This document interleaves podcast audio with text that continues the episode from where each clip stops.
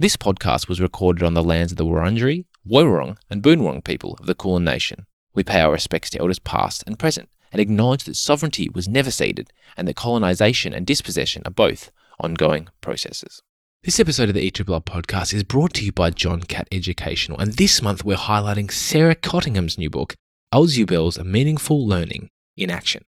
American psychologist and psychiatrist David Ausubel is well known for his famous quote The most important single factor influencing learning is what the learner already knows. Ascertain this and teach him accordingly. However, few know about the richness and importance of his assimilation theory of meaningful learning and retention, which holds many more instruction altering insights. One of the main reasons why this theory is so important is because it focuses on the end goal teachers are after. Teachers don't want students to memorize distinct ideas. Teachers want students to develop vast bodies of knowledge in the subjects they are taught. Ausubel explains that the only way to achieve this is through supporting students to learn meaningfully. Sarah's new book explores the key elements of the theory and what it means to learn meaningfully. It then links the theory to highly practical implications teachers can use day to day in all aspects of their teaching. This is a book that I've been waiting for for months because I'm a massive fan of Sarah and her work. I am so excited that it's now out. With a special code of ERRR30, you can get 30% off all books via the John Catt website. That includes Ausubel's Meaningful Learning in Action, as well as my two books, Cognitive Load Theory in Action and Tools for Teachers. Again, that code for 30% off is ERRR30 on the John Catt website, or if you're based in Australia, you can use this code on the Woodslane website to get the same discount. This episode of the ERRR podcast is also brought to you by Catalyst, a project pioneered by Catholic education in the Archdiocese of Canberra and Goulburn. Catalyst is an evidence based education project that's working directly in schools and with teachers across the ACT and parts of New South Wales. Catalyst has its genesis in this podcast and is a structured and strategic approach to bring the science of reading and the science of learning to life in more than a thousand classrooms. It's drawing on both local and international expertise, including several guests of the ERRR podcast, to realize the bold vision of transforming students' lives through learning by developing excellent teachers and leaders. If you'd like to find out more about opportunities at the Catalyst Project and Catholic education in Canberra, including the professional development that they're running, the way that they're engaging Australian and world leaders in evidence based education, and even to explore employment opportunities, just click on the Catalyst logo or follow the link in the show notes. What truly matters is teachers' expertise. The most important tip for new teachers is to set out your boundaries. 44% of jobs will be automated. It reinforces cycles of disadvantage. Hello, listeners and lovers of learning, and welcome to episode 81 of the Education Research Reading Room, the podcast that brings you into the discussion with inspiring educators and education researchers. I'm Ollie Lovell, and it's a pleasure to be your host in the ERRR.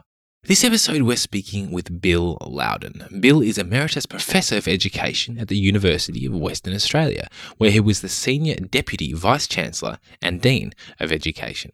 Bill has led many government reviews and inquiries and served on many national review panels. He was a member of the panel that produced the landmark National Inquiry into the Teaching of Literacy. More recently, he has led reviews of sex and gender education for the Australian and New South Wales governments, functional reviews of educational authorities in Western Australia and New South Wales, an investigation of high performing primary schools for the Western Australian government, and two national reviews of the NAPLAN assessment program. He was a member of the expert panel that produced the Australian Government's 2022 review of the quality of initial teacher education and is a member of the Australian Government's Teacher Education Panel. And these last two things are what we're talking about today. In this episode, Bill and I take a deep dive into these two recent reviews, as well as into the context of these current reviews, what they follow on from, key recommendations, comparisons with initial teacher education in other countries, and challenges of generating change at a national level. I found it extremely interesting driving into these really important kind of structural questions when it comes to improving initial teacher education and education more broadly. And this discussion really has wide reaching implications for education in Australia. And it was particularly a real privilege to be able to speak with someone as experienced as Bill is in this area. Also, if you're keen for a weekly dose of educational insight, stimulation, and resources, you might like my EdThreads newsletter.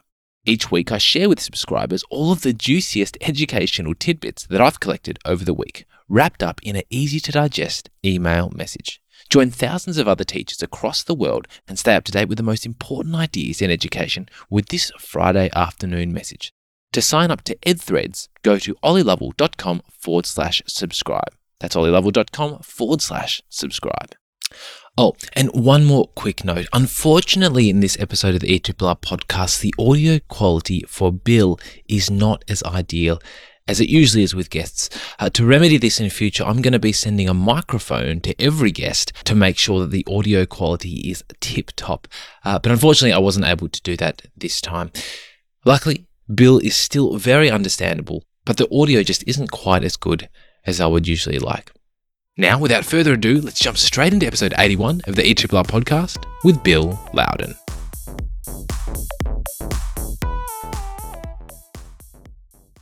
Bill Louden, welcome to the Education Research Reading Room.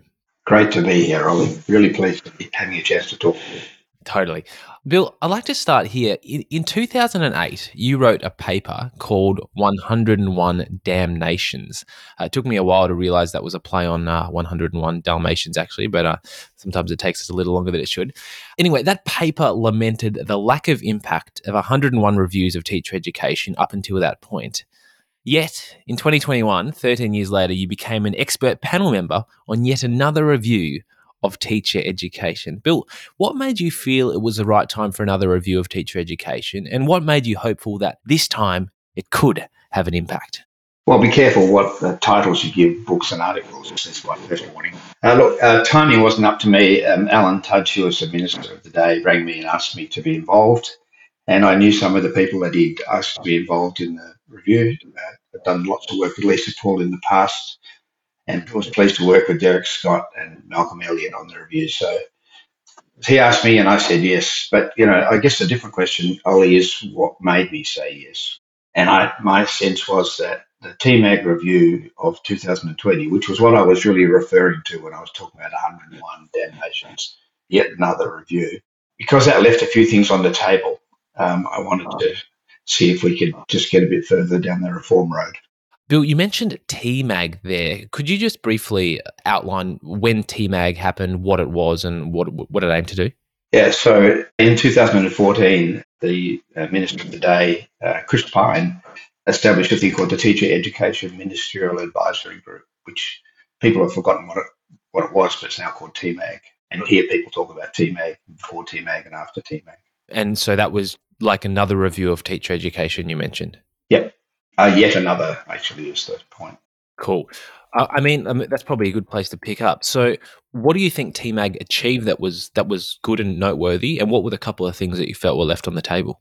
The thing that people have most liked about TEMAG was the uh, teaching performance assessments, which have at least now every student who finishes and wants to register has to have done one of these teaching performance assessments, which asks them to dig into the kind of actuality of teaching, usually on their last track, and show what they know about kids, uh, what they know about kids learning, what they think kids should learn next, all that kind of stuff. So that's been been regarded across the industry as a really useful intervention.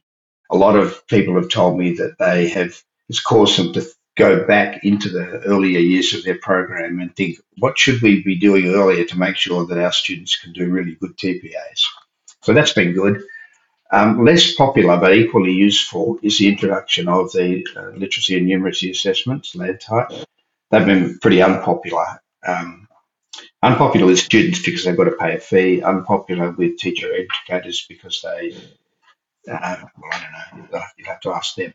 Uh, but I'm, I'm really keen to ensure that there is some sort of a intellectual floor uh, you know, underneath uh, teacher education because there are so many ways of getting into university and to teacher ed now. I just want to be reassured that people uh, who want to teach others at least, uh, you know, have a modicum of skill in literacy and numeracy themselves. So those things have been good. A third thing that which was good was there's a thing called the Australian Teacher Workforce uh, Data Project, which ATWD, which you might not know about, but it's been very useful in trying to link up data that comes from teacher ed, you know, completions, for example, enrolments, with data uh, from the te- teacher regulatory authorities about who they agree can become a teacher and, and what happens in their careers from there. So those two bits of data, which were unrelated before, are now linked together and augmented with uh, some surveys um, of teachers' opinions about a variety of things, such as are they teaching out of field, what's kind of what kind of contract are they on, you know, how many hours are they doing. So those things have been linked together in the ATWD, and uh, there's still a lot more to come out of that. Um, but that's been very useful. So there's some good things that came out of TEMAG. What's what's left on the table? Well, I, I think there there are some big gaps in what providers have to do to get their courses accredited. So we'll dig into that in detail, I'm, I'm sure. But it, for me, there's there's still issues in accreditation, and the QITE Review had a lot to say about accreditation. Yeah, got it. So at the end of your 101 damnations report, you had a bit of a call to arms. So you ended it with the following. In Australia, we have had 101 damnations of teacher education in the past 20 years. The most appropriate response to this crisis in public confidence, I believe, is strong quasi experimental designs that take advantage of the naturally occurring variation across programs and attempt to account for the impact of student intake, teacher education program, and school context variables in new graduate performance and student achievement. And I just pause there and say, highlight that they were the kind of three inputs that you really highlighted in that report we need to look at, which were the characteristics of people coming in, the training that they undertake, and the school context that they then go into. And then you said, then you write, without such a response, we in Australia can look forward to a further list of reports and inquiries into teacher education, adding then that those reports and inquiries would be unlikely to be successful. So between TEMAG and this new inquiry, have we seen this kind of experiments and this kind of experimental evidence that you thought was necessary for an inquiry to be successful? Well, no. The answer is no. The main part of the no is that what I was drawing attention to is there are three big sources of variance in what the outcomes are. That it depends who you select. You know, what are their personal characteristics? What are their what's their intellectual background? And you can do better or worse on that. You know, so none of the studies that I've looked at have paid much attention to who you recruit. And everywhere else, in every other industry I can think of, people pay a lot of attention to who you recruit. Secondly, there are endless variations sort of in the treatment part of it, in what's inside programs. You know, they can be one year, they can be two years, they can be four years, they can be online, they can be in person.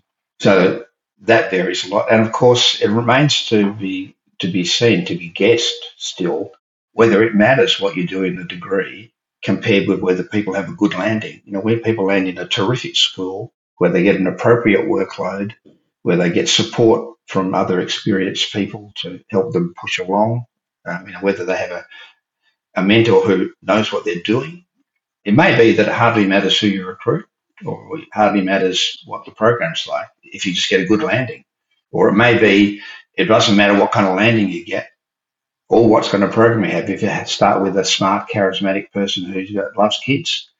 So we still don't know what, the, what those three parts contribute. Yeah, I think that's a good point. I mean, I am interested because it seemed like in 101 Damnations, you were kind of suggesting that without experiments, basically disaggregating some of these factors that lead to quality teachers, I guess we could say, it would be hard to have a successful review. Yet, I actually feel that the recent review, at least the report of the review, is really fantastic and sketches some really fantastic pathways for the improvement of teacher education in Australia. So I'm curious, do you still feel, Bill, that we really need these this kind of concrete evidence on these three factors as inputs, or have you have you changed your position on that a little bit? Well, I think it would be better if we knew, uh, but I, I kind of wrote that out of irritation, Ollie.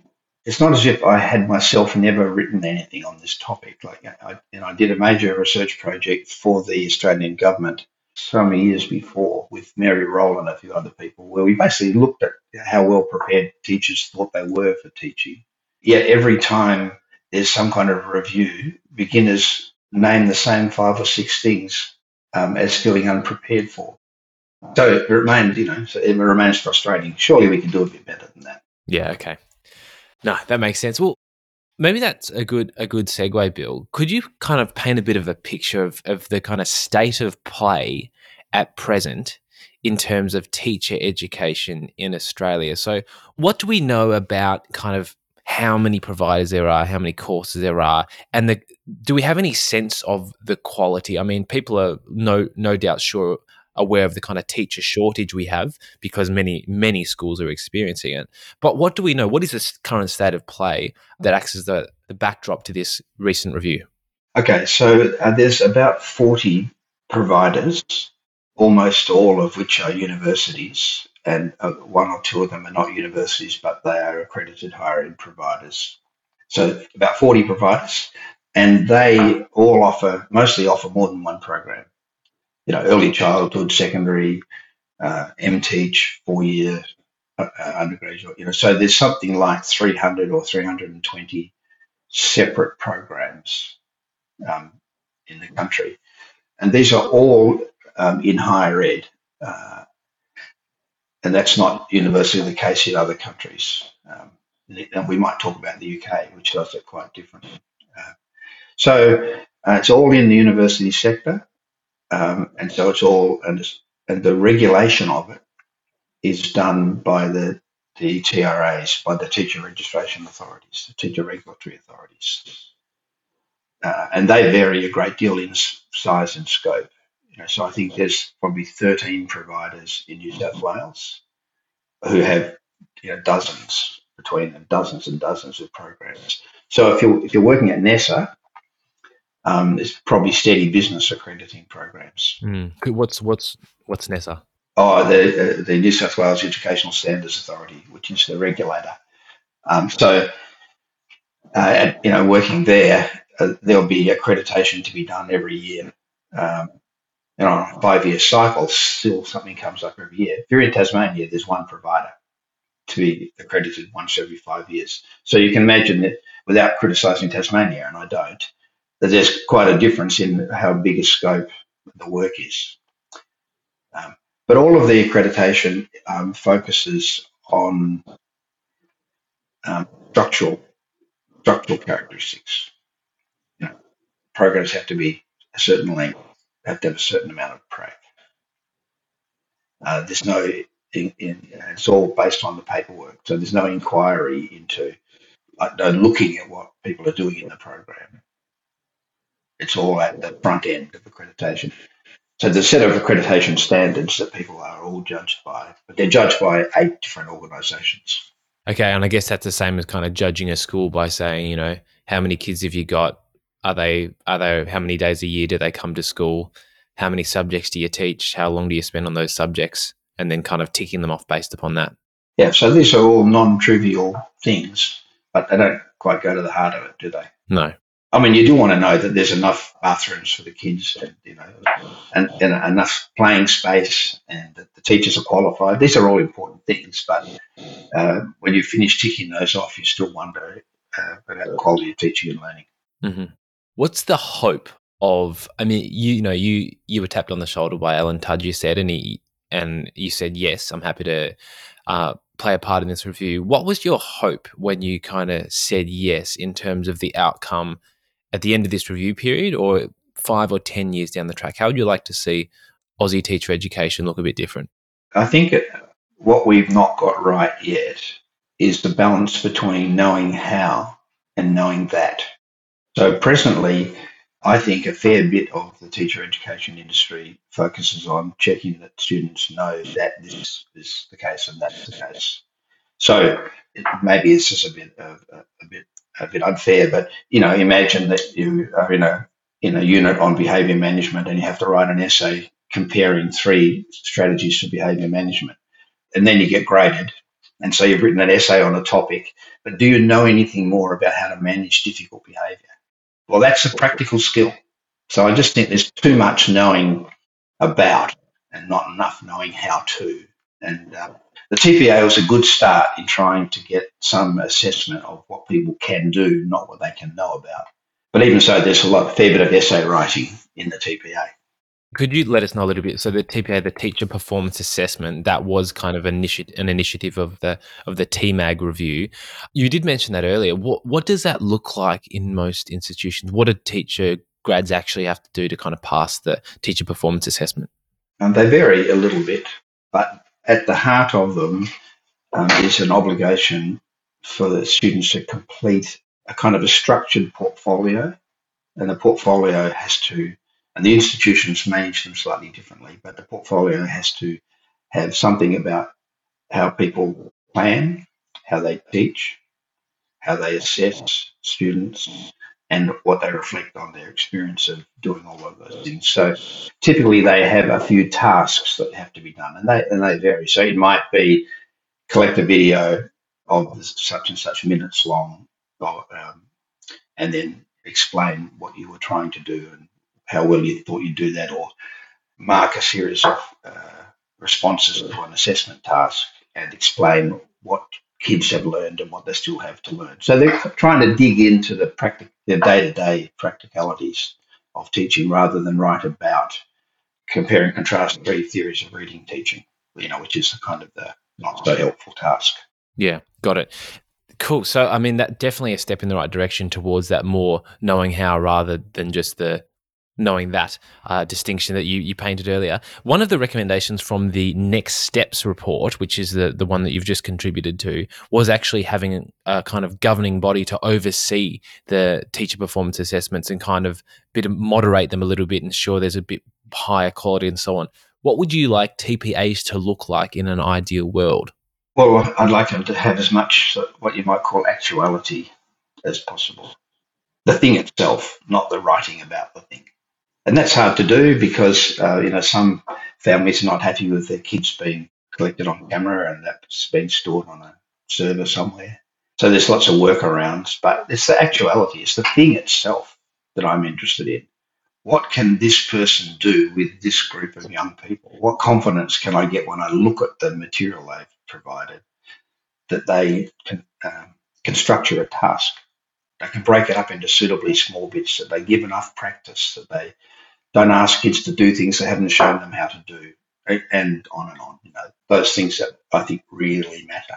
Not writing about them, but showing them. Yeah, I love it. I couldn't agree more. So, I mean, let's pretend for a moment that we've got infinite resources and we can kind of, you know, pay people to assess it however we want what would it look like? Would we just would we actually just bring in a classroom of students and have pre-service teachers one by one kind of prepare a lesson and teach it to a class and we observe them and provide feedback? Would it look like that or or something different?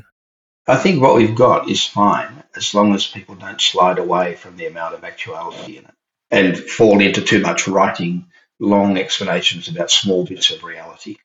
That's the thing. It's uh, you know getting more permission to have more kids to have longer bits of video, having more extended bits of teaching, having two or three phases of teaching. These are the things that you know.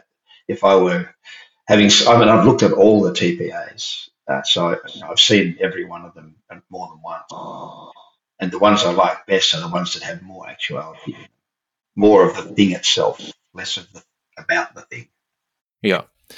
No, that makes sense. I mean, I think I also see scope. There's a lot of really interesting research being done around the world at the at the moment on supporting teachers to have more actuality, uh, to, to use your your words in their training. One example, I know Sam Sims and colleagues in the UK have recently done an amount of training of teachers using simulations. So it's actually like the teacher goes into a virtual virtual environment and there's actors behind avatars and they practice behavior management techniques.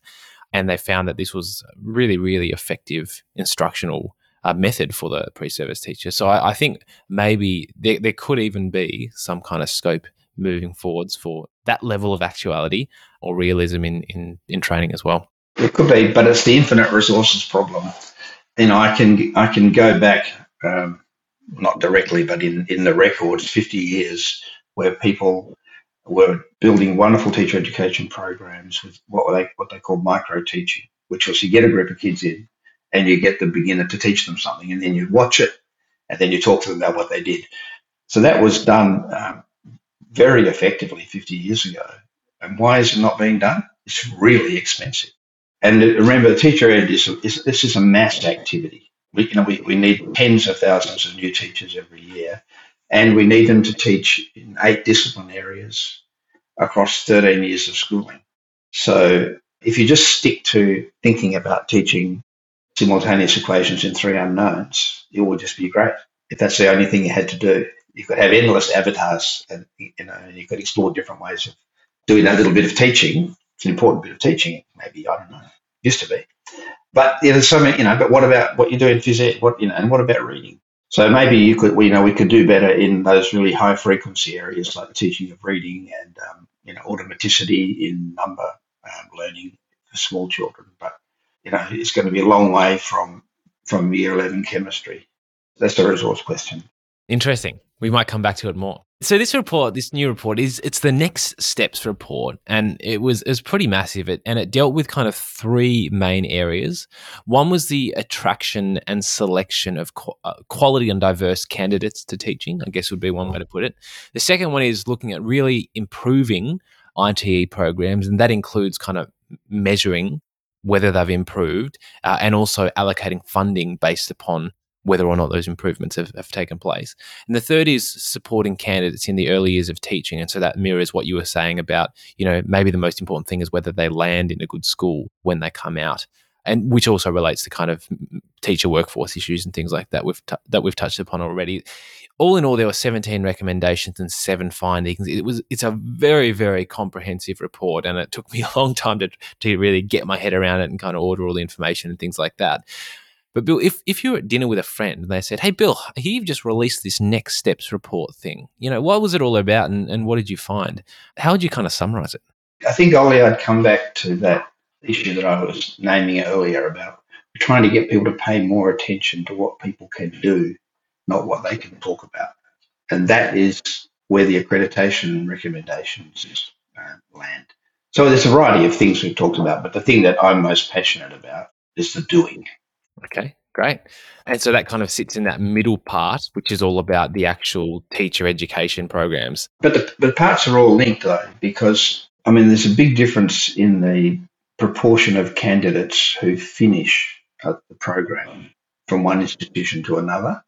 There's some where it's only 35% of candidates who start finish, and others it's 80, 80%.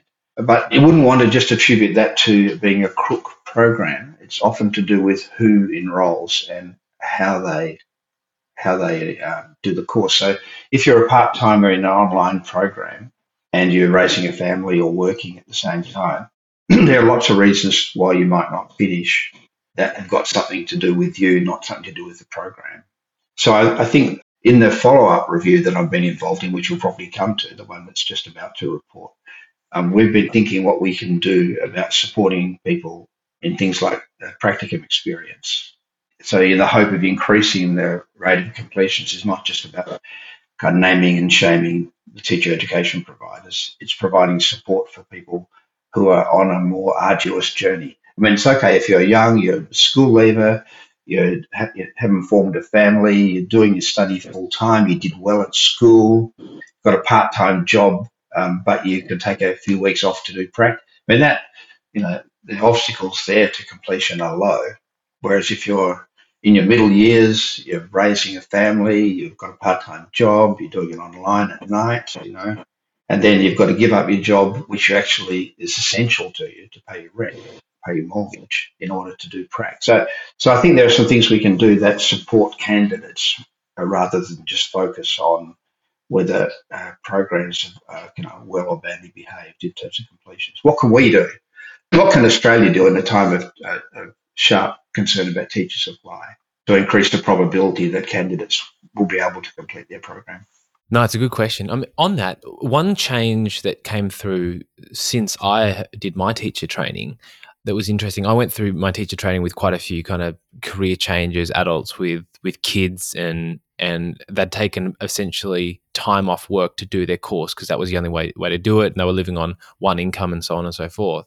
And at that time, you could actually do a diploma of teaching in one year. And then you could choose to go on and finish your master's by doing a further year of study, or you could just jump out. And I think you had five years to finish that master's in. You could kind of start working and then do it part time or whatever.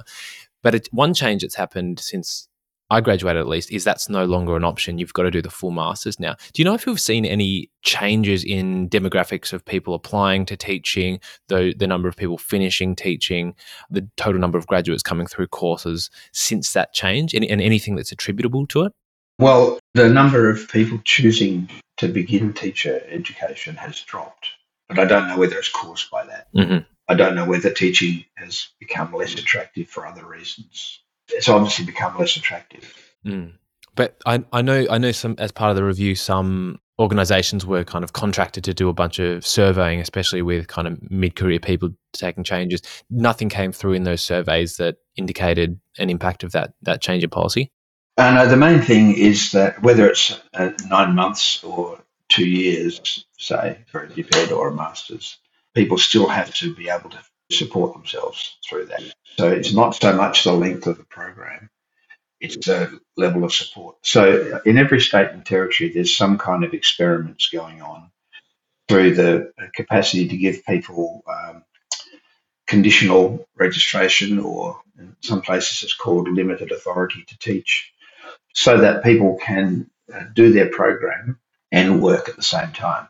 And as the teacher supply crunch hits, I expect there to be a lot more experimentation in this space, you know, where people use their conditional registration to begin practical teaching after relatively small amounts of pre-service training, but with obligations to continue to do all the other things as they go along. And it depends what they're teaching a bit, how much I care about that. So if the candidate, you know, is a career changer, you know, the, the fa- you know, the famous uh, dissatisfied nuclear physicist who now wants to work with people, that kind of person, who's got a really good background in mathematics, and they're going to teach upper school kids in demanding mathematics subjects. Well, maybe they're, you know, going to teach one subject to a narrow age range. Maybe they don't need that much prior preparation. But if the person wants to teach small children how to read and do maths and do the other six learning areas, it won't be the content they don't know; it's the pedagogical content how to teach that they need. So that's harder to do in you know in a short period.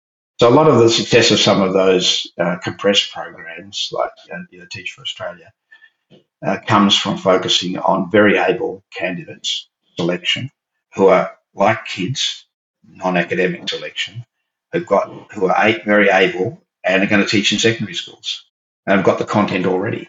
So it's easier for that, you know, it's easier to do that. But I can tell you, every state and territory is trying something at the moment uh, to get uh, the kind of uh, mid-career, career changer group up. Interesting challenges. So there are a couple of thorny issues, and kind of the issues that you talked about the most interesting to you are really looking at the quality of those teacher education programs and things like that, ensuring that there's more more doing rather than talking about doing. But I did want to. I thought it would be worth kind of giving a bit of an overview of some of the other findings, at least briefly. So uh, within within the paper, I saw some kind of what what I would call some kind of low complexity and potentially e- quote unquote easy wins that were really fantastic ideas. So I'll just list a few of these. These are things like a national recruitment campaign, seems like a bit of a no brainer. Making LANTITE, which is the literacy and numeracy test for initial teacher education, essentially the essentially the test that teachers must do to show they can read and write before they can become teachers. Bringing that to the first year of their tr- teacher training. Is it currently in the at the end? It has been at the, a requirement of graduation. Yeah, I mean that just seems like the most insane thing because it's like a teacher in training goes through like three years of training or something, and then there's this reading and writing test they've got to do that could stop them from teaching essentially and turns it into an incredibly high stakes and stressful thing where it could just be kind of let's do a bridging course thing at the start. So that seems to be yeah, and and that's been associated with sharp drop in completions. If you leave it, if you have a clientele who didn't do particularly well at school for a variety of reasons. You know, could have been inattention. They weren't interested in school then. But you know, if you have a group of, of less academically well qualified candidates, and then you just leave it till the sixth or seventh semester, what we've found empirically, what we found is that you get a lot of dropouts at that point. So they've they've still got their HECS debt, and we haven't got a teacher. So you know, I'm for doing it straight away, and if you don't pass it, that's fine um, there's plenty of preparation programs you can do. But when you've done the preparation program, you'll be in a better position to benefit from the rest of your course. So, got to be at the front. 100% and you won't be trying to finish your course and do the preparation program for the test at the same time yeah so that that's to me is a real easy win i mean things like short courses to try out teaching just doing an audit and ideally a reduction of red tape that teachers face incentives to join the profession if the money's there publicly this was an interesting one publicly reporting on the proportion of academic staff with recent teaching experience. Do you want to talk to that one a little bit Well, it seems like a good idea, but that one has just landed. Uh, it's just gone out into the air. Okay. No one's picked that one up. no. Well, I think it's relevant in many ways because, you know, you don't want someone who's so kind of detached from the classroom that they can't remember what it's like at all. But also, I, I guess the challenge there is someone could be first, second, third year out of the classroom teaching teachers and doing a great job. But just because they've been out for another two years after that doesn't mean they're doing a less good job of um of being a teacher educator. But it's it's an interesting kind of metric nonetheless. Uh, Ollie, underneath that was this observation that because teacher education is not very well funded, um, what has happened in the last few decades is that increasingly supervision of students on prac has been done by short-term contract staff um, who are only loosely affiliated with the institution, sometimes working for more than one. And so the kind of the integration of the theory and practice is at risk if you casualize all of the ob- observations. So people, you know, the people with the with the better jobs, the people with the PhDs and the and tenure, are teaching academic subjects to, to students, and the people who are supervising prac are have you know a, a only a glancing um, involvement in the program. And, and it's worse. I'm sure people will do their best to make sure that's not so, but it's a fact that it's largely casualised the supervision of prac. I think that's not a good thing. Not a good thing. A big challenge as well, because obviously you want that continuity of messaging and content flowing through from the lectures to the prac experience. I'm actually working on a bit of a um, project on that at the moment, but um, with with the university, we're hoping hoping to be able to announce something soon. But uh, things are in the works. Uh, but it is a it's a, a really important and exciting area. Picking up on another thread from the report, Bill, that relates to something you spoke about earlier. So earlier you spoke about the ATWD, which stands for the Australian Teacher Workforce Data Project, and you highlighted you, you kind of foreshadowed that's something you could talk about a little bit more, and that does relate as well to some of the recommendations from the Next Steps report, where you talk about having kind of teacher workforce supply and demand model. So, how do those two things fit together? What insights do we have into kind of teacher workforce at the moment, and how could we improve this? What would, would it be good to have more of? Well, until, um, as I said, this is something that TEMAG brought us, the, uh, the project, and that's in about its sixth or seventh year. Uh, so prior to that, we only had state based estimates of supply and demand, and there was no link between the uh, regulatory authorities that determine who gets, you know, who can be a teacher, and the universities that are responsible for preparing them. So there was no relationship at all, and there's no kind of pull through from, you know, candidates who've done this program with this level of success and had this early appointment became fully certified teachers by when. All we knew was that lots of people who start teacher ed don't finish, and we had uh, very high estimates of attrition in the first few years. Now, because we've got this vast data matching project going on, where we're matching the individual student who enters with a teacher who becomes registered, we now know that the first five year attrition is much less than people have been saying, and that once people achieve registration, quite a high proportion of them are still teaching. I, I, I, can't give you the number, but it's much lower than some of the dreadful estimates that we've had. And it looks like the estimates, the very high estimates of attrition among uh, early registered teachers, comes from people moving from one system to another, rather than you know one employer to another, because none of the data were pulled together. So we've got a much clearer sense now, and there's a bit more work still to be done on this. Uh, we've mostly been focusing on the on the supply side, you know, who chooses to join. But of course, there are lots of pr- pressures on the demand side. There are some kinds of teachers, some subjects that it's much harder to recruit for. So what we're trying to build is a, a machine that looks at both supply and demand. Um, I'd like to be able to say, instead of just saying the uh, attrition for this program of teacher ed was high, I'd like to be able to say, notwithstanding what the attrition was, people who graduate from this program 80% of them are still teaching four years later. Because, you know, it, it's that kind of long term yield from enrollment to being a three or four year art teacher. It's that yield that's most important, not just the um, who stayed from first year to second year kind of stuff, which is all we had before. So much more sophisticated, uh, deeper sense of, of the whole life course of a teacher from choosing to enroll to getting full certification and having a full time job. Mm, that'd be great. And if we manage to do more quality kind of auditing of what's actually happening in those courses, then that can be inputs into that kind of a model as well. And you can say, you know, graduates that graduated from this year to this year, we're actually seeing longer retention. Let's put, look back at our audits and we can say, oh, that's when they ran the the teacher performance assessments and did ran micro teaching, but then it got too expensive and they cut it out. And so we can actually kind of see the effect of that. Well, maybe that, but more likely it'll tell us whether if people attend a, a uh, regional campus, is it really true that they are more likely to stay teaching? People are saying that this is the case.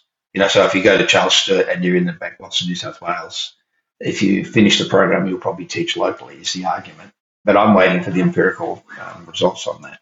Yeah, it's an interesting one. I guess it depends upon why people. I mean, if someone if a young person moves to the city, has a city job for a few years, and then decides to move home, start a family, and kind of get into teaching because they want a bit of stability, then it would make a lot of sense that they'd kind of stick with the career, I guess. But um, yeah, it would be good to have the data to back that up. Well, there's evidence in medicine that if, if uh, when beginning doctors do some of their training in regional places, the odds of them working later in regional hospitals is much higher hence the kind of perks for young doctors to go and start in regional areas, I guess. Absolutely. Yeah.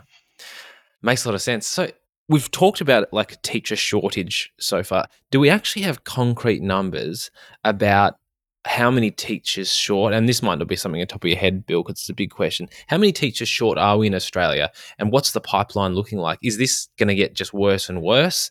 Are we kind of on the on the mend? Like how big's the gap? I'm I'm curious to know. Well, it's not on the mend, and it's unclear whether this is to do with the lengthening of the of the graduate pathway or the increasing or the decreasing attractiveness of it as a profession. It's unclear. You know, you might speculate, Ollie, that one of the consequences of COVID is most uh, white collar workers now know they can work at home half the time. Teachers don't work at home.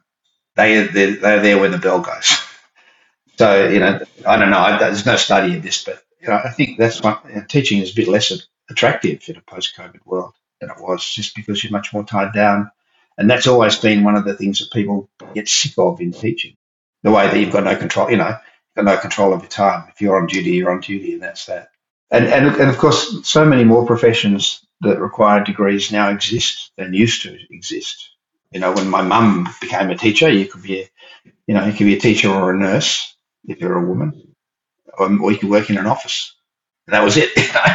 and now that you know, there's a there's a hundred professions that you can train for at a university. So there's a long term issue there. But uh, on the question of is there a teacher supply crisis, I think the answer is it's not a universal crisis. There's a crisis in mathematics teachers, particularly maths teachers who've got a good maths degree, because there are so many other things you can do with a good maths degree and uh, there's a crisis in design and technology teachers because it's very expensive for universities to train people to work in workshops.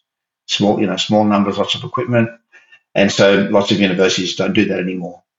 So generally, in uh, for primary teachers, not so much. The crisis is more like, can you get people to go to hard to teach in, in hard to serve schools? Uh, there's no crisis of employment where I live just like around where I live in a leafy suburb in Perth. There's plenty of primary teachers available to teach in the schools near me, but not so much in the outer suburbs. You know, it's a, it's a sort of a, it's not an even, even matter. Yep. No, that makes, that makes a lot of sense. Dear listeners, if you're finding this discussion stimulating and you'd like to be able to easily refer back to and remember some of the most valuable takeaways from our discussion, why not consider becoming a patron of the ERRR podcast? Patrons are listeners who contribute a monthly donation to support the ongoing production of the show and, in return, receive a summary each month of the key takeaways from the episode. Patrons also receive access to an interactive transcript of each episode, meaning that if you'd like to listen back to a specific part of the episode, you can simply do a word search for a key term, then be taken directly to the spot within the podcast and listen back at the convenient click of a button. This episode's summary will share why Bill thinks that now is an opportune time for a review of teacher education, reflections on the impact of prior teacher education reviews, a summary of key reforms that came out of the Teacher Education Ministerial Advisory Group, TEMAG, in 2014, an overview of the current state of play in Australian education, summaries of the recent Next Steps report, as well as the teacher education expert panel review that Bill and I have spoken about in this episode. And in short, this month's summary aims to bring you up to speed and provide you with a quick reference guide to ensure that you're on top of recent developments in this important space.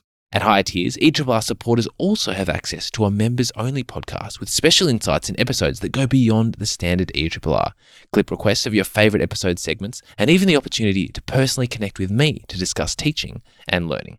So, if you'd like an actionable summary of this episode of the ERRR podcast and to explore additional benefits such as the members only podcast, and if you'd like to support the ongoing production of the show, simply go to patreon.com forward slash ERRR and sign up to support the show for as little as the price of a cup of coffee per month. That's patreon.com forward slash ERRR to support the show and help to keep it sustainable for the long term. Now, let's jump straight back into this episode of the ERRR podcast. So let's move on to I mentioned kind of some thornier challenges that are brought up in this in this report. Let's move on to them now. So recommendation 7 was strengthen initial teacher education programs to deliver confident, effective and classroom ready graduates. And a quote from the paper here is amend the accreditation of initial teacher education programs in Australia standards and procedures in a manner similar to the United Kingdom standards to ensure ITE graduates are taught sufficient evidence based practices. For example, evidence based reading instruction in the early years. And the other one that we'll, we'll, we'll spend a large portion of the remainder of this discussion on is recommendation 14, which is about establishing a centre for excellence to teach, research, and evaluate best teaching, which includes developing a quality measure for initial teacher education, which would then in turn be used to kind of allocate funding to initial teacher education providers. So they're the kind of two big ticket items, the kind of thorny issues that I that I see in the report. Both really high leverage, you know, improving teaching and finding out if we're improving teaching, to put it simply, uh, but also very very challenging. As a segue into that, you, and you foreshadowed this earlier. A new a new panel has formed for another review, a review from a review out of the back of the review, and that is the teacher education expert panel. Do you want to just tell us a bit about this panel and the kind of remit of this panel, and why is there another panel coming out of the panel? Um, not all of the recommendations of uh, Lisa Paul's review have been accepted, but some of them have. Who accepts recommendations? There's a body called the Education Ministers Meeting, which is state and territory and Commonwealth education ministers, and they are responsible for signing off things like uh, accreditation guidelines because the accreditation is done in each state and territory, but there's still a national system for it. So the authority lies in the acts of parliament that regulate the teacher registration authorities, but there's a national system around that, uh, which they have to fit into. So that's the education ministers.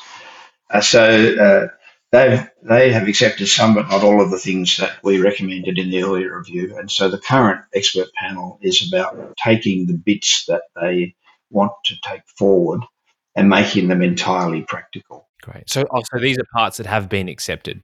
Yeah, yeah.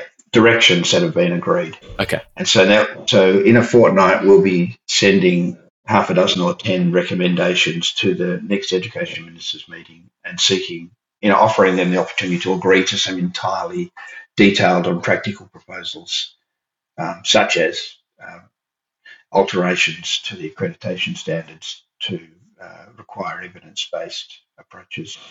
That's that's still coming. So there was a, a, wide, a big review that did a lot of consultation, spoke to hundreds and hundreds of people, and then there's been a, a sharper expert panel to say, well, if that's what's agreed, exactly how would you do that? So we've got series of exactly how you do that responses. Okay. Great. Yeah, I really enjoyed, and this is kind of the impetus for this discussion actually, because I heard about this this the secondary discussion paper that was talking about getting really into the meat of kind of like what what should be the content of teacher training. And that's the kind of you know spe- level of specificity that i get really excited about you know what do graduates need to know?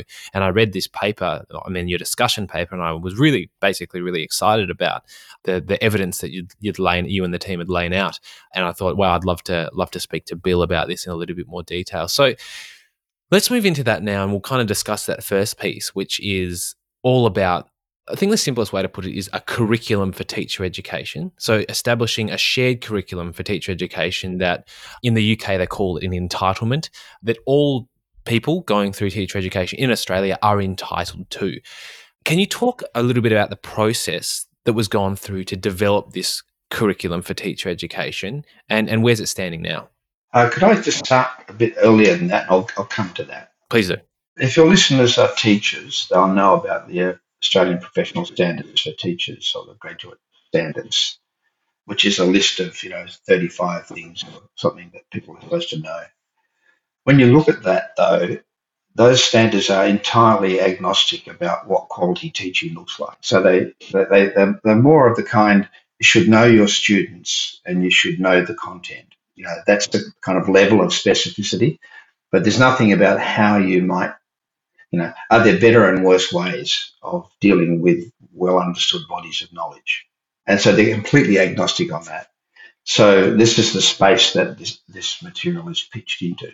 So what we've done is we've asked AERO to um, investigate for us to find out what are the things for which there is a strong evidence base that could become compulsory core content. AERO being the Australian Education Research. Australian educational. Sorry, I'm, I'm I've been in acronyms so long I don't know. That's okay. A newly for listeners, a relatively newly established body to kind of oversee educational research and evidence in Australia. I guess one way to put it. Yeah, so they've adopted a fairly restrictive uh, definition of what's evidence based in terms of research methodology and frequency of the same results being turned up in different contexts. Those two things, really.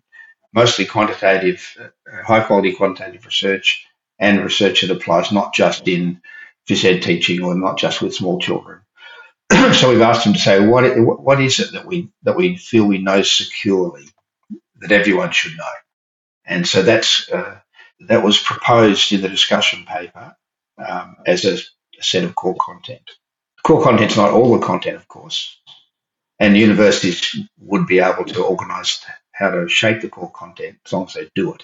But it's the core content that we are interested in progressing, and so we put out. I, I could talk a bit about what's in that if you like, but we put that out in the discussion paper. We've had some responses. Uh, it's been you know, adjusted a bit because uh, you get a lot of good advice. You get a lot of advice generally, and some of it's good advice.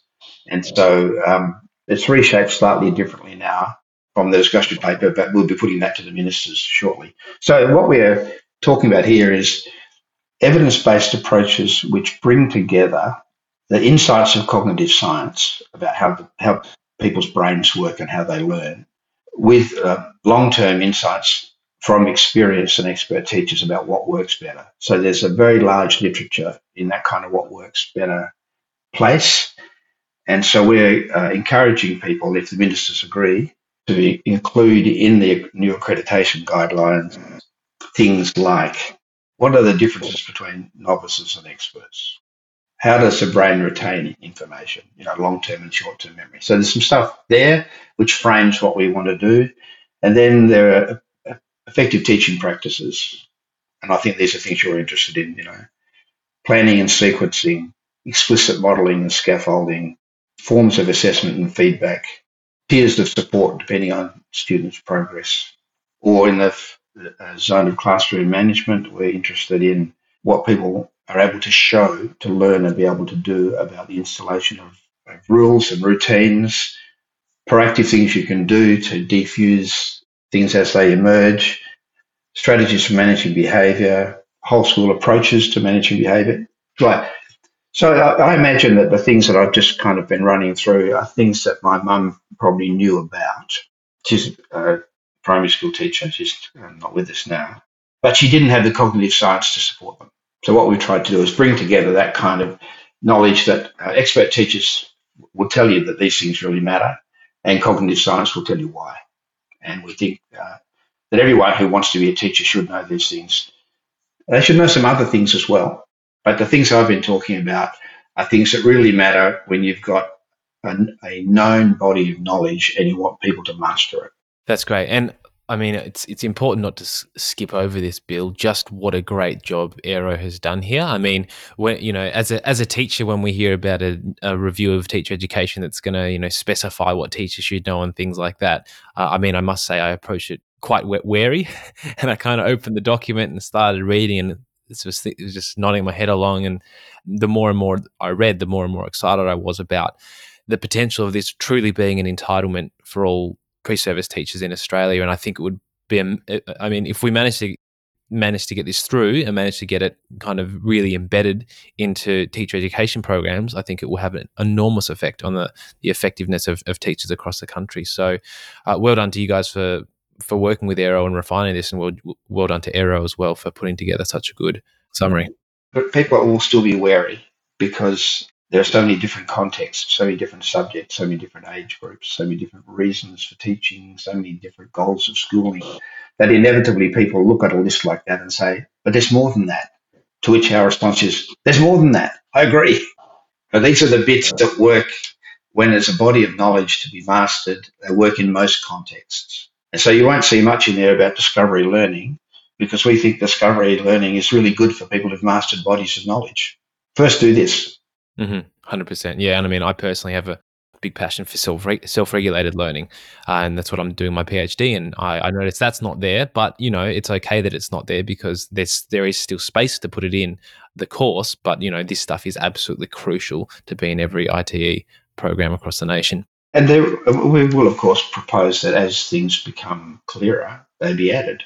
So as things change, things grow and develop and they there have to be reviews. But these are things which I think are um, recognisable to most people who've tried to get a group of kids through a you know a body of knowledge.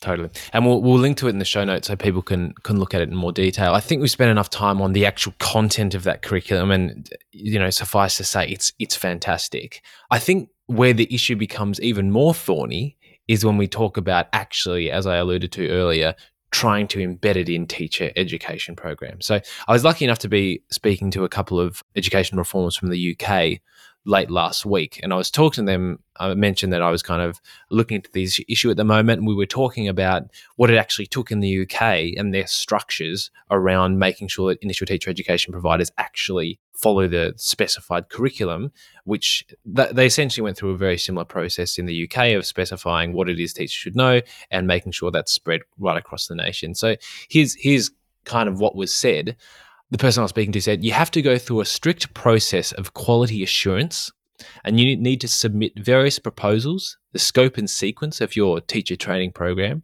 the resources, including the readings that will go in front of participants, and so on and so forth. So, is the plan that there will be a kind of similar process in Australia? How are we hoping to get these? I'm trying to remember what you said before. Some some 40 providers and three to 320 programs or so. Are they all going to be submitting scopes and sequences to some regulatory body? How, how are we going to make this really happen in practice? Well, Ollie, they all submit something to their local regulator, but uh, they submit it according to the current accreditation standards, which say nothing about the core content. Mm-hmm. So we're pr- proposing to the ministers' meeting a strategy for making that clearer in the accreditation guidelines, which they may or may not agree with. I'm hoping they will agree with us. And then what has to be submitted to the local regulator will follow those prescriptions. Remembering, as always, it's not everything that's in the program. It's just things that you can't have a program without. Mm-hmm. Yep, got it. One of the other things that I think has made this a little easier in the UK is the fact that there is one regulator, Ofsted, who regulates right across the nation, and it doesn't kind of have this two-step process which we seem to have here, which is kind of the national body that then you know spreads out to state and territorial regulators. Do you, do you think that that creates any additional challenge for us? And are there any kind of strategies to overcome that kind of two-step process rather than one single regulator? Uh, yes, it's a it's a challenge. You know, but federation's a beautiful thing and um, it leads to all these lovely naturally occurring experiments where one state does something smart and everyone else is doing the same thing. So, you know, we get some benefits from federation, but there's some problems with the federation. You know, the legislative authority for registering teachers exists in the states and territories, and that's that. And if we were to propose, and some people have encouraged us to propose, that there should be a national regulator, as there is in, for example, nursing and midwifery.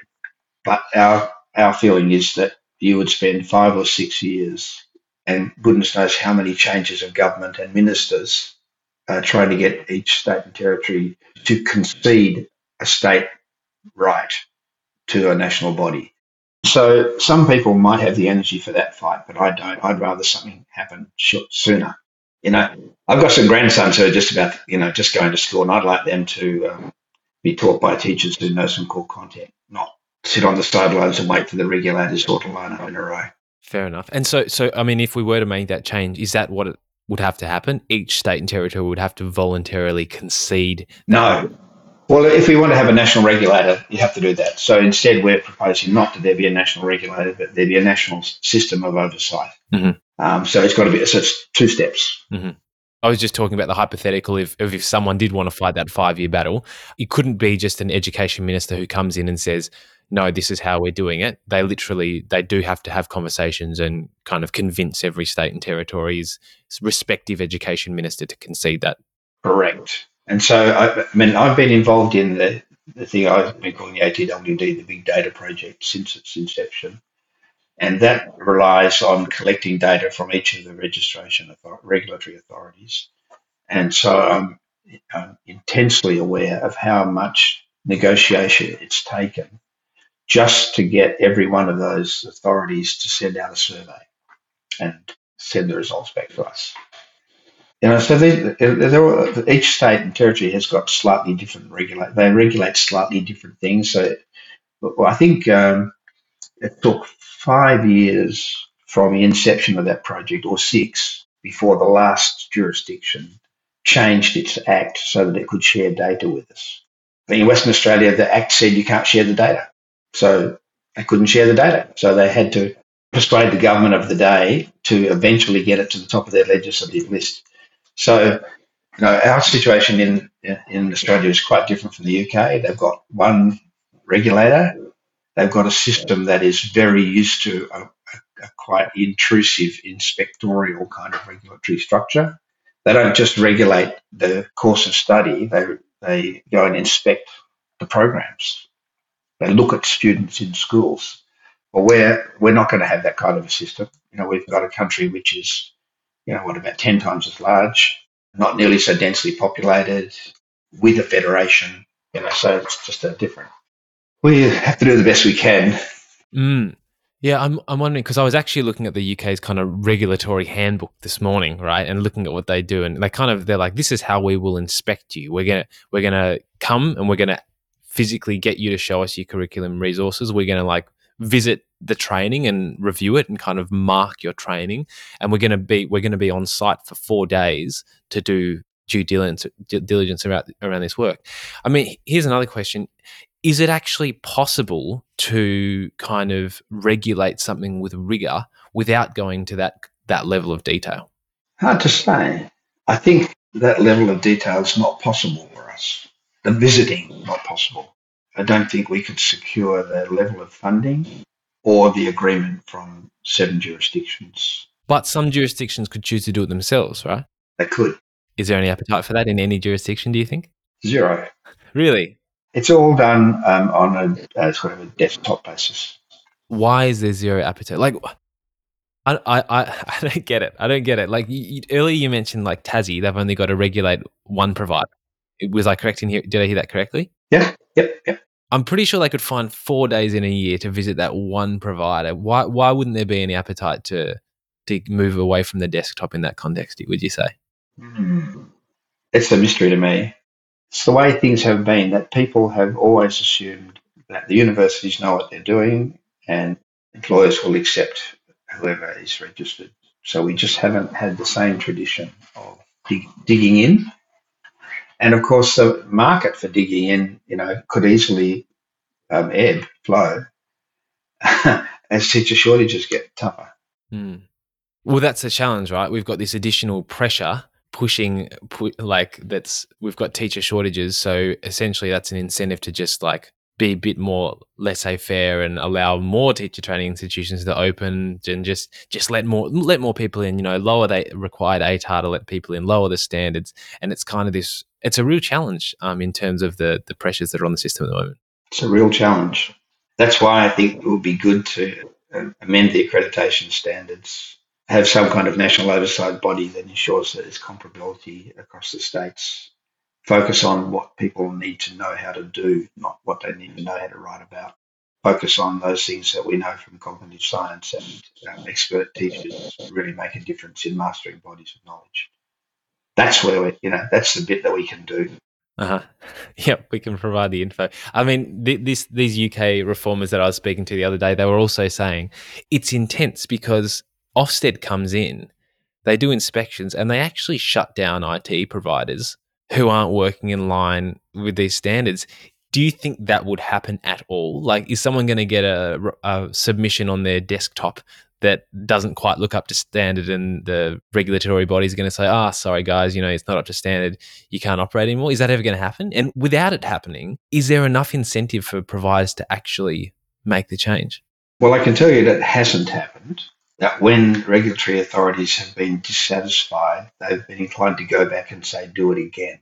And what we haven't had any tradition of in Australia is of people saying, for example, do it again, and you've got one year till you get it right, or we'll close you down, or you've got three years. So we don't have a tradition. So that's one way of, de- of dealing with it, of just saying, well, you've got a year, and these are the five things you'll have to do differently.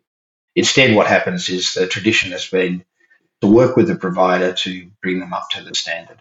So um, it would, you know, if we had a national regulatory authority, which we wanted, one of the things I would recommend a national authority did was give, you know, risk-based accreditation. If an institution's been going for 100 years and it's got 80% of its students get jobs, why would you regulate them at all? Hardly, you know. Well, you know, it would be light touch. If an institution is graduating, 30% of the people it enrolls and half of those are gone after five years, you'd have to say, let's look again but we don't have a tradition of doing that, and uh, the national regulator is not is not on the cards. We've considered it, but decided that it will be too hard a hurdle to get over and take too long. And in the meantime, we want some reform. So, Ollie, uh, you can uh, you can commit yourself to that one, but I, I haven't got time. Yeah, fair enough. I'll I'll work on it. I mean, I guess the thing that worries me a little bit. I mean, you kind of allude to this in the the next steps report because within it you write some six years after the TEMAG review, which you know suggested that we should have these um, teacher performance assessments. Some higher education providers still at that time, 2021, did not have an endorsed teacher performance assessment in place, a critical element to ensure that graduates are classroom ready. So uh, when I look at that, I say, here's one thing that we were trying to get these institutions to do. It's been six years and lots of them still aren't doing it. So if that was one thing, give granted it's it's it's quite a change to assessment practices to have have this TPA.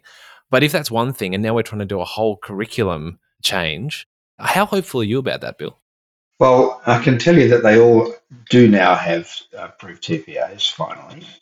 Um, so that's been done. Great. How hopeful am I? I'm fairly hopeful, but there will need to be some kind of national oversight. And so uh, we, in, in the, the expert panel, the TEEP review that followed the one you're talking about, we've got some recommendations for the ministers about how to manage that. Uh, but whether they agree or not, you know, this is uh, this is what ministers ministers are for. Do you want do you want to talk to some of those recommendations a little bit now? Oh well, uh, well it's it's it's it's in the um, discussion paper. There's a suggestion that there should be some kind of national oversight board, which wouldn't have legislative authority, but it would be able to provide clearer guidelines to the regulatory authorities about what they do. So, for example, here's an example of this. Back to the TPAs. So, every university now's got a TPA. There's about eight or ten different ones in the country but there's no single national moderation process that determines whether the cutoff score, you know, the passing and failing standard, is the same in every one of those TPAs. And that's because no one's got the authority to ask for that. So in our in our expert panel's recommendations to the ministers, there'll be some stuff around trying to get over that problem. Okay, so giving this regulatory authority the the power to ask for details like that from the regulatory authority. Giving this National Oversight Board the powers to work with regulators to do that. That's a good phrase. I'm being careful here. no, you're doing well, Bill. You're doing well. And you know, I mean, it's tricky because I mean, I, it's all, all, good and well for me. I'm not on the board. I can I can ask these tricky questions, but I, I agree that you. I mean, I, I acknowledge, should I say, that you're taking a pragmatic approach, right? You you're seeing seeing the scenario, seeing the challenges, and trying to design some practical solutions, as you put it, that can you know materially move Aussie education forward. Then I I think I think the the panel so far is doing a great job. All power to them, and I think maybe maybe we need some other kind of levers and other people to raise their voices a little bit more to kind of push the rigor even a little bit more. I'm not sure. People can email me with ideas. I'm open to them. Dear listeners, a quick pause in this episode to let you know some exciting news. On this important topic of teacher development, the teacher development that I'm most excited about at the moment is instructional coaching. And there is no guidance in the world on instructional coaching that I respect more than that of Josh Goodrich. Josh and I spoke about the theory of instructional coaching back in episode 74A, and Josh subsequently coached me on the podcast in episode 74B. If you haven't listened to this double bill as yet, I'm sure you're going to love it. And in relation to this, the particularly exciting news for Australian listeners is that following the success of our March instructional coaching intensive, with many attendees saying that it was the best PD they'd ever been to, Josh is coming to Australia again to run a series of three instructional coaching intensives in partnership with yours truly. These intensives will be in Perth, Melbourne, and Sydney in early October. These instructional coaching intensives will cover in detail how to collect high quality observational data. Give targeted and effective praise as a starting point and a springboard for a productive coaching conversation. Propose an action step to your coachee in a way that helps them to feel both inspired and motivated to take on the challenge. We'll cover modeling, supporting your coachee to effectively plan how to implement their action steps, and there'll be a big emphasis on running effective rehearsal with a coachee that really helps them start to build the habit of practice excellence.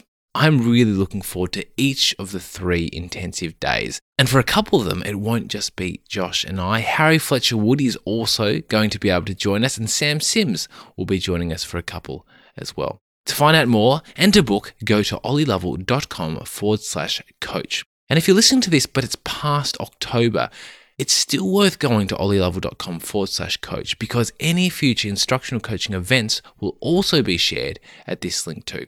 So, for a world class day of instructional coaching training with the best in the business, go to ollielovell.com forward slash coach. Enjoy the rest of this episode with Bill Louden. So, we've talked, we have talked about kind of getting the curriculum in place, but there are actually within your report, and especially the, dis- the, the recent discussion paper, you suggest a number of metrics to kind of test, in addition to kind of what we've been talking about, which is quite a narrow focus in terms of the quality of teacher education, which is around the curriculum.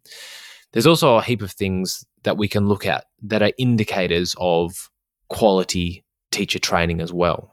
And you, in the discussion paper, you talk about four areas, which are selection, retention, classroom readiness, and transitions for employment. So, what data can we collect that's going to help us to see, and then you know report on openly that's going to help us to see the kind of quality of teacher education that these providers are providing? Ollie, until you've got some consensus about what quality is, it's hard to measure quality. So, I'm hoping that we'll get assent to what we've said is the essential content that has to be in every program alongside with all the other things that are in programs. And so if we can get consent to agree that that is the essential stuff, there's a chance of, of later trying to work out what proportion of students from which institutions can do the things we've asked them to do. But currently, there's no industry wide consensus. Uh, there are schools of thought, and there's plenty of room for people to do whatever they. So some of those indicators can't be about quality. Many of them are to do with supply or efficiency. So we've got some indicators, and the indicators are things like proportion of students who complete the program within a reasonable number of years, you know, year on year uh, progression through programs, proportion of people who complete programs who become registered teachers, proportion of people who become registered teachers who are still there after five years. So that that's to do um, not so much with quality, because as I say, we're struggling for consensus on quality. We're hoping to contribute to consensus on quality, but most of those things that uh, those indicators have got a lot more to do with supply. But I can I, I just your listeners, you know, when I started the the previous review with Lisa Paul, it was all about quality and preparing briefings for ministers in a fortnight. The issue they're most concerned about is supply. They're both important, of course, but you know, I, I, I can feel around me what was anxiety about quality is turned into anxiety about supply. Of course, I'm interested in both. Mm. Yeah, that comes back that challenging position. Right? But the absence of you know classes without teachers, I don't want that either. Yeah, a teacher is generally better than no teacher. A teacher is better than no teacher, although I, my aspirations for how good teachers are, um, are boundless. Teacher is still a good thing. Yeah. Bill, what advice? I mean, people are listening and they're kind of, if people are listening, they're keen to really drive education form reform forward in Australia. What, what advice would you have for them? Well, if I think about it like that, I don't think there's anything more important than the quality of experience people have on prac. So, you know, people who work in schools, who work in the school, know that it's not always the best teachers who want to take prac students. And it seems to me the best teachers have an obligation to produce some more fabulous teachers. And so whatever whatever we can do to to build a link between what's taught at the university and what's learned in school, anything that any of us can do to bridge that gap is important. So I think there's there's jobs for everyone there. There's jobs for teachers to take prac students and take them seriously. There's jobs for employers who I think should tip a bit more money into into prac. And not not necessarily into teachers' pockets around prac, although that would be a good thing if you could do it, but more into students' pockets around prac because almost all students are also workers and often they're not 19. So there's jobs for employers to do if they want supply to increase. The best thing you can do is have better prac experiences so more people want to be teachers. So there's jobs for employers, there's jobs for teachers, and there's jobs for initial teacher education to make sure that although their resources are tight, they make sure that they don't just subcontract all the prac supervision out to short-term contract staff who they whose names they hardly know. So you know, for me, it's all about well, the quality of the school experience, getting beginners into really good classrooms with really good support. And I think there's a lot that can be done there. And I think that teacher, the teacher supply crisis is actually going to help us move on this issue because employers are now so concerned they're not going to have enough teachers that I think they're more interested in kind of getting agreement among the parties that it's everyone's problem. Because this is the real problem of teacher ed. It's no one person's problem. You know, the Commonwealth government funds it. 40 universities run programs 35 or 40 big school systems employ teachers. You know, so there's no one sort of centre, you know, and there's eight, seven or eight regulators. So there's no one centre of power here.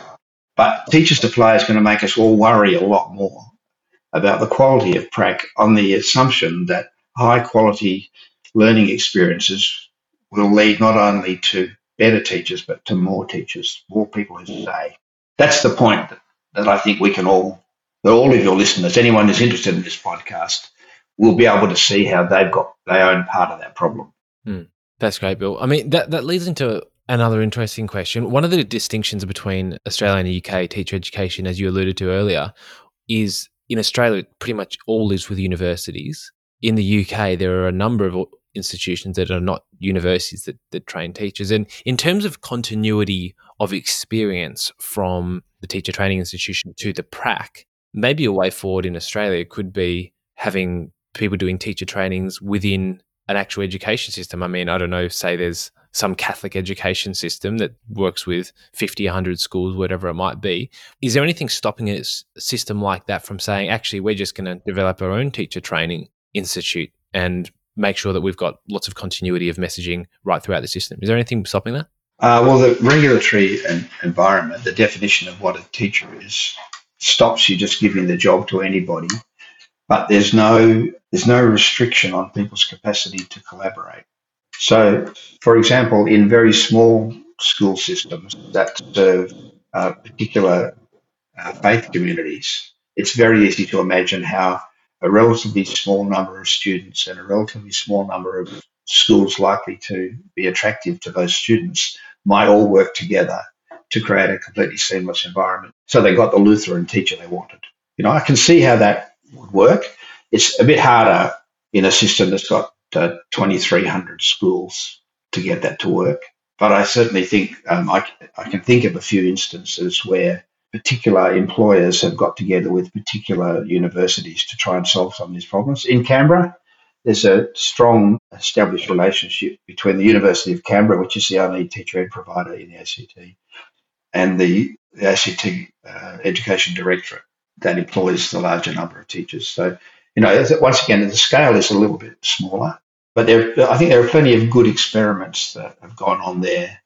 But, you know, to come back to could we do what we do in the, in the UK? No, we don't have the capacity for people to become a registered teacher by working in a school a school based only program. Everyone's going to have to get some kind of degree, because that's in the accreditation rules. And to give someone a degree like a Masters of Teaching, for example, there's a whole heap of other rings you've got to jump through to become a sort of institution. Well, only universities give degrees. No, you know that's what a degree is. Okay, yeah, right. It's a thing the thing the universities give. So um, it's their only virtue, really. And at the end of the day, they give the degrees. Um, so you can imagine different systems, and the UK's uh, had uh, maybe 15 years of experiments in getting other providers who are non-university providers. So we haven't tried that here, taken the university out, but we've certainly tried in some places to get the relationship between the university and the employer or group of employers much tighter. And I think there's plenty of scope for that. Even in big school systems, you can imagine that a district, a part of the of Western Sydney that is used to where the schools are used to working together could easily work well with a local university to build those links. Good plan. Bill, something else we, we like to ask guests on the podcast is just kind of for some book recommendations. So this could be books related to education or kind of anything, just things you think that or things that have kind of influenced you along your journey and that you think uh, listeners might might enjoy as well. I hadn't thought about what influenced me on my journey, but it, you know, I'm a reader, and so whatever I'm reading, I, it, ends up kind of you know inhabiting me. And it's got nothing to do with education, but I'm deeply in. There's a guy called Antony Beevor who's a, a historian who's mostly interested in the history of Russia, and he's written this fantastic book about the Russian Revolution and the and the civil war that followed it. And so I'm kind of 500 pages into this and what's remarkable to me is that he's describing the course of the revolution and the civil war that followed in terms of the landscape. And I know the names of all the towns. Why? Because Russia and Ukraine are fighting over much of the same territory. So, you know, you turn on the TV at night and you hear about something's happening in Kherson. Well, there was a great battle there. And so it's just reminded me, uh, you know, your listeners are not interested in Russian history like I am, I'm sure, but everyone's interested in the way that history throws very long shadows into the present and the future.